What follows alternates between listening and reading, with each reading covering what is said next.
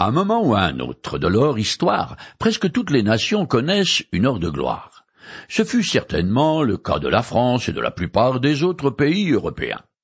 Il en fut de même pour Israël. Dès la construction du célèbre temple de Salomon terminé, vient le grand jour mémorable de sa dédicace. Extraordinaire, non seulement à cause des célébrations fastes, mais surtout parce que la gloire de l'Éternel a rempli son sanctuaire, montrant ainsi qu'il prenait possession du temple que son peuple avait érigé en son honneur. Je commence à lire le chapitre 7 du second livre des Chroniques. Lorsque Salomon eut terminé sa prière, le feu tomba du ciel et consuma l'Holocauste, ainsi que les sacrifices, et la gloire de l'Éternel remplit le temple. Les prêtres ne pouvaient pénétrer dans le temple de l'Éternel, car la gloire de l'Éternel avait rempli l'édifice. Tous les Israélites virent descendre le feu et la gloire de l'Éternel sur le temple. Ils s'inclinèrent le visage contre terre sur le dallage du parvis, se prosternèrent et se mirent à louer l'Éternel en disant qu'il est bon, oui, son amour est éternel. De Chroniques chapitre 7, les versets 1 à 3. D'après le premier livre des rois, chapitre 8, les versets 54 à 61. La conclusion de la prière de Salomon est une allocution par laquelle il bénit le peuple ce qui était en principe le rôle du grand prêtre. Les rois des royaumes israélites ont toujours été tentés d'empiéter sur les fonctions des prêtres, comparé à Samuel chapitre 13, les versets 8 à 14, et de Chroniques chapitre 26, les versets 16 à 20. Ce que faisaient tous les souverains voisins païens. Il se peut qu'en n'ayant pas apprécié cette usurpation, l'auteur ne la rapporte pas. Le feu qui tombe du ciel signifie que l'Éternel accepte le sacrifice qui lui est fait par Salomon au nom d'Israël. Mais c'est aussi un jugement sur le péché car il faut bien garder à l'esprit que l'animal est une victime innocente de substitution offerte à la place du repentant. Le temple n'est pas agréé par Dieu parce qu'il est beau et richement décoré, mais parce que c'est le point de rencontre entre l'Éternel et son peuple au moyen des sacrifices pour l'expiation des péchés. Ces immolations d'animaux préfigurent bien que Jésus-Christ, qui s'est offert lui-même comme sacrifice parfait pour la rédemption des hommes, leur donnant ainsi la possibilité d'être pardonnés de toutes leurs fautes. Depuis que nos premiers parents se sont rebellés contre le Créateur, il a toujours pourvu à un substitut pour le pécheur coupable.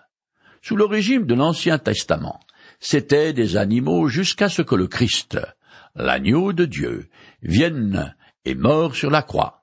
La volonté de Dieu de racheter l'homme prouve que l'Éternel est bon, oui, son amour est éternel, ce que chantent en chœur les Israélites ce même feu était aussi tombé lors de la dédicace du tabernacle par Moïse dans le désert. Et au moment de l'offrande que David avait faite pour arrêter le jugement divin sur l'air d'Ornan, le site choisi par l'Éternel pour la construction du temple, le chroniqueur présente donc Salomon comme un homme qui est dans la même lignée spirituelle que Moïse et David. Il continue aussi à établir un parallèle entre, d'une part, la construction du temple et sa dédicace, et d'autre part, la fabrication du tabernacle et sa consécration. En effet, ces deux ouvrages ont plusieurs points communs.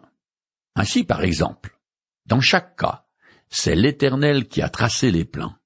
On a utilisé le butin des campagnes militaires, et troisièmement, le peuple a été généreux avec ses dons.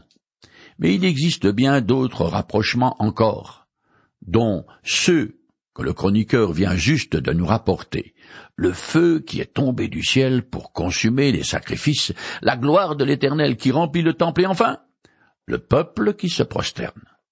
Tous ces événements ont eu lieu pour le temple de Salomon, mais aussi pour le tabernacle de Moïse. Que ce soit le feu, la gloire sous forme de nuée, ou les autres miracles, Israël est le seul peuple sur terre qui bénéficia de signes visibles de la présence de Dieu. Je continue le texte. Le roi et tout le peuple offrirent des sacrifices devant l'Éternel. Le roi Salomon offrit un sacrifice de vingt-deux mille bœufs et cent vingt mille moutons. C'est de cette manière que le roi et tout le peuple inaugurèrent le temple de Dieu. De Chroniques chapitre 7, les versets 4 et 5. Quelle hécatombe! Ça fait beaucoup d'animaux, me direz-vous. Oui, mais c'est comparable à ce qui se passe dans nos abattoirs modernes. De plus, toutes ces bêtes n'ont pas été immolées en une seule fois, mais au cours des quatorze jours de fête, et puis il y avait beaucoup de monde qu'il fallait nourrir. Je lis le passage parallèle du livre des rois. Salomon et tout Israël célébrèrent la fête. Une grande assemblée de gens venus depuis les régions de l'Eboamat jusqu'au torrent d'Égypte se tinrent devant l'Éternel, notre Dieu, pendant sept jours, puis encore sept jours, soit quatorze jours en tout. Un roi chapitre 8, le verset 65. Plus loin, le texte indique que plusieurs autels ont été dressés dans le parvis extérieur du temple pour cette occasion très spéciale de la dédicace du temple. Comme les vingt-quatre classes de prêtres sont toutes présentes, ils sont suffisamment nombreux pour sacrifier ces bêtes selon les rites de la loi de Moïse. Ces animaux ont fourni la viande des repas pris par l'immense foule venue à Jérusalem à l'occasion de la fête des cabanes, qui fut aussi l'occasion de l'inauguration du temple. Il a donc fallu tuer au moins un animal par famille représentée. Chaque sacrifice avait aussi un but cultuel, celui de couvrir les péchés du chef de famille qu'il offre ainsi que sa femme et ses enfants. Il faut toujours garder à l'esprit que selon l'enseignement des Écritures, c'est le sang versé qui fait l'expiation des fautes. Dans sa première épître, l'apôtre Pierre écrit Ce n'est pas par des choses périssables, l'argent ou l'or, que nous avons été rachetés de la vaine manière futile de vivre que nous ont transmis nos ancêtres. Non, il a fallu que le Christ, tel un agneau pur et sans défaut, verse son sang précieux en sacrifice pour vous. 1 Pierre chapitre 1 les versets 18 et 19. En tout cas, cette dédicace du temple de Salomon laisse rêveur tellement elle est grandiose. Ce fut un festin mémorable auquel, peut-on dire, Dieu a lui-même participé. C'est aussi un avant-goût du royaume que Jésus-Christ est venu offrir une fois déjà, et qui a été rejeté par les Juifs, mais il a promis de revenir à la fin des temps et de l'établir pour de bon. Je continue le texte. Les prêtres se tenaient à leur poste. Les Lévites prirent position avec les instruments de musique de l'Éternel que le roi David avait conçus pour louer l'Éternel en chantant. Oui, son amour dura toujours. C'est David qui les avait chargés de jouer de ces instruments pour louer l'Éternel. Quant aux prêtres, il faisait retentir les trompettes vis-à-vis d'eux, et tout Israël se tenait debout. De Chroniques chapitre 7 verset 6. Le chroniqueur prend bien note de tout ce qui se trait au culte de l'Éternel et nous le rapporte. Il affectionne tout particulièrement l'aspect musical, mais il nous fait aussi part des requêtes formulées par Salomon et des louanges qui célèbrent la bonté et l'amour de Dieu envers le peuple d'Israël. Il me semble que ceux qui se disent chrétiens et qui prient, moi en premier, ont tendance à venir à Dieu avec une liste du genre de celle qu'on utilise quand on va faire nos courses. Cette politique de la main tendue oublie trop facilement de remercier le Seigneur, de lui rendre grâce pour qui il est d'abord et pour tous ses dons ensuite. Les Écritures nous encouragent effectivement à demander, avec insistance même, mais, parallèlement, elles nous exhortent à louer le Seigneur de tout notre cœur et à se montrer reconnaissant envers lui. Je continue. Salomon consacra l'intérieur de la cour qui s'étend devant le temple de l'Éternel pour y offrir les holocaustes et les graisses des sacrifices de communion car l'autel de bronze que Salomon avait fait fabriquer ne pouvait recevoir tous les holocaustes, les offrandes et les graisses.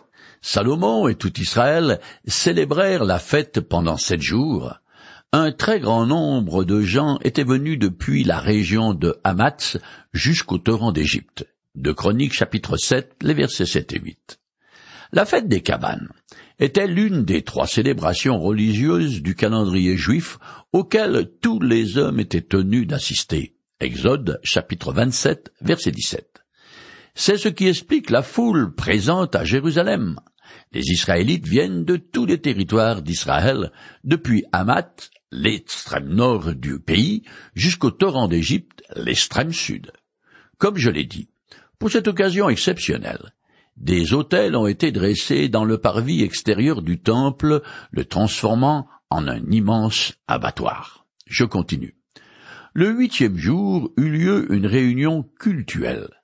Ainsi, on avait fait la dédicace de l'autel pendant sept jours, et l'on avait célébré la fête durant sept autres jours. De Chroniques chapitre 7 verset 9. Les réjouissances ont duré sept jours puis sept autres jours. Mais alors pourquoi ne pas dire quatorze jours? Parce qu'il y a eu deux fêtes successives, chacune de sept jours. D'abord la dédicace du temple, qui a eu lieu du huitième jour au quatorzième jour du mois, et ensuite la fête des cabanes, du quinzième au vingt et unième jour. Le vingt-deuxième s'est tenu une dernière réunion cultuelle, et le lendemain tout le monde a pris congé et est rentré chez lui. Je continue. Le vingt-troisième jour du septième mois, Salomon renvoya le peuple chacun chez soi. Tous étaient joyeux et avaient le cœur content à cause des bienfaits que l'Éternel avait accordés à David, à Salomon et à Israël son peuple. Salomon acheva aussi le temple de l'Éternel et le palais royal. Il réussit à réaliser tout ce qui s'était proposé de faire pour ces deux édifices. De Chroniques chapitre 7, les versets 10 et 11. Le chroniqueur mentionne, en passant, et sans s'y arrêter, le moins du monde, que Salomon s'est construit un palais, et quel palais, d'après un texte parallèle. Il est digne d'un conte des mille et une nuits. Quoi qu'il en soit, les Israélites retournent dans leur foyer très contents de cette fête faramineuse à laquelle ils ont assisté, et surtout parce qu'ils ont expérimenté la bonté de Dieu. Tout cela est conforme à un proverbe écrit par Salomon lui-même qui a dit C'est la bénédiction de l'Éternel qui enrichit, et toute la peine qu'on se donne n'y ajoute rien. Proverbe 10, verset 22. Personnellement, je préfère la version de Luther qui dit simplement La bénédiction du Seigneur enrichit sans peine. Je continue. Alors l'Éternel apparut à Salomon pendant la nuit et lui dit J'ai exaucé ta prière et je choisis cet endroit comme lieu de sacrifice pour moi. Lorsque je fermerai le ciel, et qu'il n'y aura pas de pluie, lorsque j'ordonnerai aux sauterelles de ravager le pays, ou que j'enverrai la peste contre mon peuple, si alors mon peuple, qui est appelé de mon nom s'humilie, prie et recherche ma grâce, s'il se détourne de sa mauvaise conduite, moi je l'écouterai du ciel, je lui pardonnerai ses péchés, et je guérirai son pays de Chroniques chapitre 7 des versets 12 à 14. C'est la seconde fois que l'Éternel apparaît à Salomon. La première, c'était pour lui demander ce qu'il désirait, et maintenant, c'est pour lui dire qu'il exauce la longue prière qu'il a faite lors de l'inauguration du temple. Nous sommes dans la vingtième année du règne de Salomon, après l'achèvement de la construction du temple et du palais royal. Le roi est arrivé au fait de la grandeur, et cette apparition est aussi un avertissement que Dieu lui donne parce que le relâchement moral et religieux est à la porte. C'est dans la réponse de Dieu que l'on comprend pourquoi les deux royaumes israélites ont été rayés de la carte. Il faut en effet toujours garder à l'esprit que le chroniqueur s'adresse à une communauté juive qui revient de l'exil. Jérusalem et le temple ont été détruits et les pères furent soit massacrés, soit emmenés en captivité. Ceux qui sont de retour au pays ont du mal à comprendre comment une telle catastrophe a pu survenir à la lumière des promesses que l'Éternel avait faites à David. Dès le début du livre des Chroniques, l'auteur a bien insisté sur le fait que les événements se sont déroulés selon une logique qu'on pourrait qualifier de théologie de la rétribution ce qui n'est pas vraiment nouveau. En effet, tous les Hébreux de vingt ans, et plus que l'Éternel avait délivré de l'esclavage égyptien, mis à part Caleb et Josué, sont tous morts dans le désert à cause de leur rébellion contre Dieu. Selon le point de vue des Écritures, ils ont reçu ce qu'ils méritent, Leurs descendants n'ont pas fait mieux, et sans doute même pire, puisqu'ils ont rompu l'alliance avec Dieu en pratiquant une idolâtrie dégradante, ce qui a entraîné un jugement sévère sur les deux royaumes israélites. Mais une caractéristique intrinsèque de notre Créateur est sa miséricorde. Je cite un passage que j'ai déjà lu et que j'aime beaucoup. L'Éternel est plein de pitié et miséricordieux. Il est plein de patience et débordant d'amour. Il ne tient pas rigueur sans cesse, et son ressentiment ne dure pas toujours. Il ne nous traite pas selon le mal que nous avons commis. Il ne nous punit pas comme le méritent nos fautes. Autant le ciel est élevé au-dessus de la terre, autant l'amour de Dieu dépasse tous ceux qui le révèrent. Autant l'Orient est loin de l'Occident, autant il éloigne de nous nos mauvaises actions et, comme un père est plein d'amour pour ses enfants, l'Éternel est rempli d'amour pour ceux qui le révèrent. Il sait de quelle pâte nous sommes façonnés. Il se rappelle bien que nous sommes poussière. Psaume 103, les versets 8 à 14. Celui qui se rend coupable, mais qui reconnaît ses fautes, peut obtenir le pardon de Dieu et sa faveur s'il se tourne vers lui dans un acte de repentance et s'il change de conduite au moment de la rédaction des livres des chroniques. L'ancien territoire du royaume de Juda n'est rien d'autre qu'une province de l'Empire perse. Les colons revenus d'exil se demandent alors ce qu'est devenue la promesse que l'Éternel a faite à David d'une dynastie qui ne finira jamais, et de Jérusalem que l'Éternel avait choisi pour y établir son nom. Est-ce que Dieu a tiré un trait sur son peuple, et sinon, qu'attend-il d'eux? L'auteur commence à répondre à ces questions, et dans la suite du livre, il va répéter les conditions à remplir par le peuple pour recevoir le pardon de Dieu, tout en ponctuant le texte avec les raisons pour lesquelles la nation d'Israël a perdu le pays promis. Ces explications sont les suivantes. Les Israélites ont abandonné l'Éternel, ils se sont détournés de lui, ils sont devenus infidèles en cessant de lui obéir. Après le retour d'exil, les Israélites se sont repentis. Ils ont reconstruit le temple, les murailles de Jérusalem, et ils ont repeuplé leur pays, la Palestine. Ils n'ont alors plus jamais sombré dans l'idolâtrie grotesque qui leur avait valu le châtiment divin et l'exil. Cependant, au fil des siècles, un segment du peuple juif est devenu hyper religieux et super légaliste tout en adoptant une attitude hautaine et belliqueuse à l'égard de tous. Ce comportement haineux de propos juste est illustré dans le Nouveau Testament par les pharisiens, la secte la plus influente à l'époque de Jésus-Christ. Les pharisiens avaient remplacé l'obéissance de la loi et la justice sociale par l'hypocrisie et des rites à donner la nausée. Comme le petit peuple ne veut pas mieux, quand Jean-Baptiste fait son entrée sur scène comme précurseur du Christ, il n'a qu'un seul message qui est Repentez-vous, car le royaume de Dieu est proche. Jésus emboîtera le pas à Jean-Baptiste avec la même exigence. Mais loin de se repentir, les Juifs ont crucifié leur merci. On connaît la suite. Jérusalem est détruite par les Romains en l'an 70 de notre ère. Israël perd une nouvelle fois son pays, et c'est la grande diaspora. Voilà pourquoi, aujourd'hui, on trouve des Juifs presque partout dans le monde. Cela dit, les paroles que l'Éternel a dites à Salomon sont toujours et encore d'actualité, et s'adressent à tous ceux qui se disent chrétiens. Je les rappelle.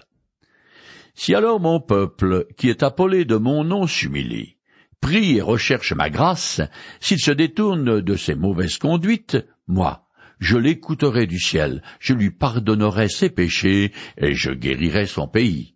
De Chroniques, chapitre 16, verset 14. Par nature, l'homme est orgueilleux.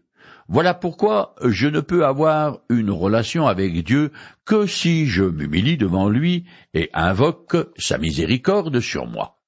Il a amplement démontré sa grâce envers moi, pécheur coupable, en envoyant son Fils Jésus-Christ sur la croix pour mourir à ma place et ainsi porter mes fautes.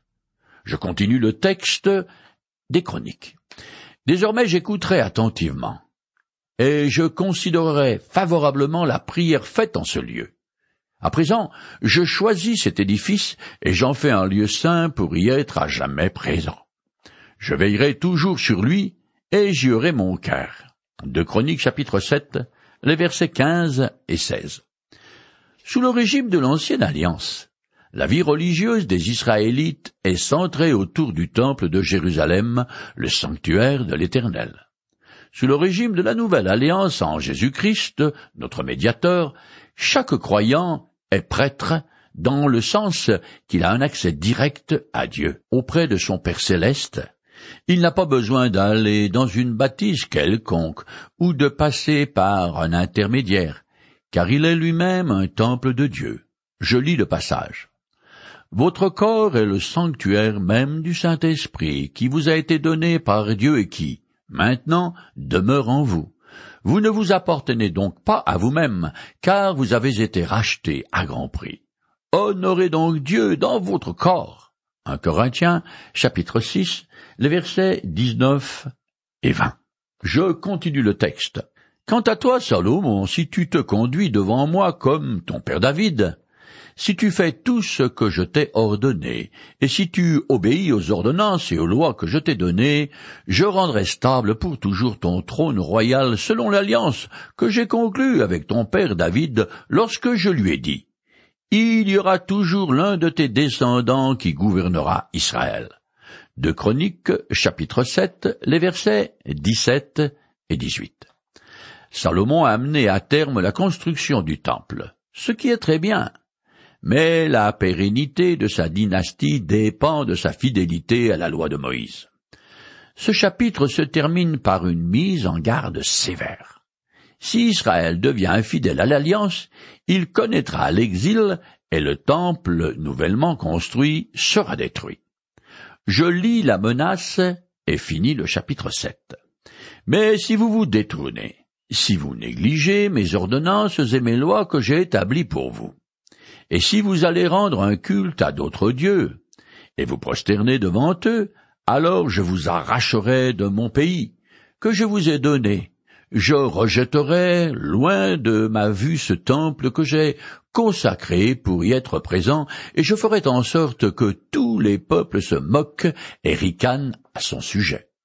Et ce temple qui aura été si glorieux, tous ceux qui passeront à proximité seront consternés et s'exclameront pourquoi l'Éternel a-t-il traité ainsi ce pays et ce temple?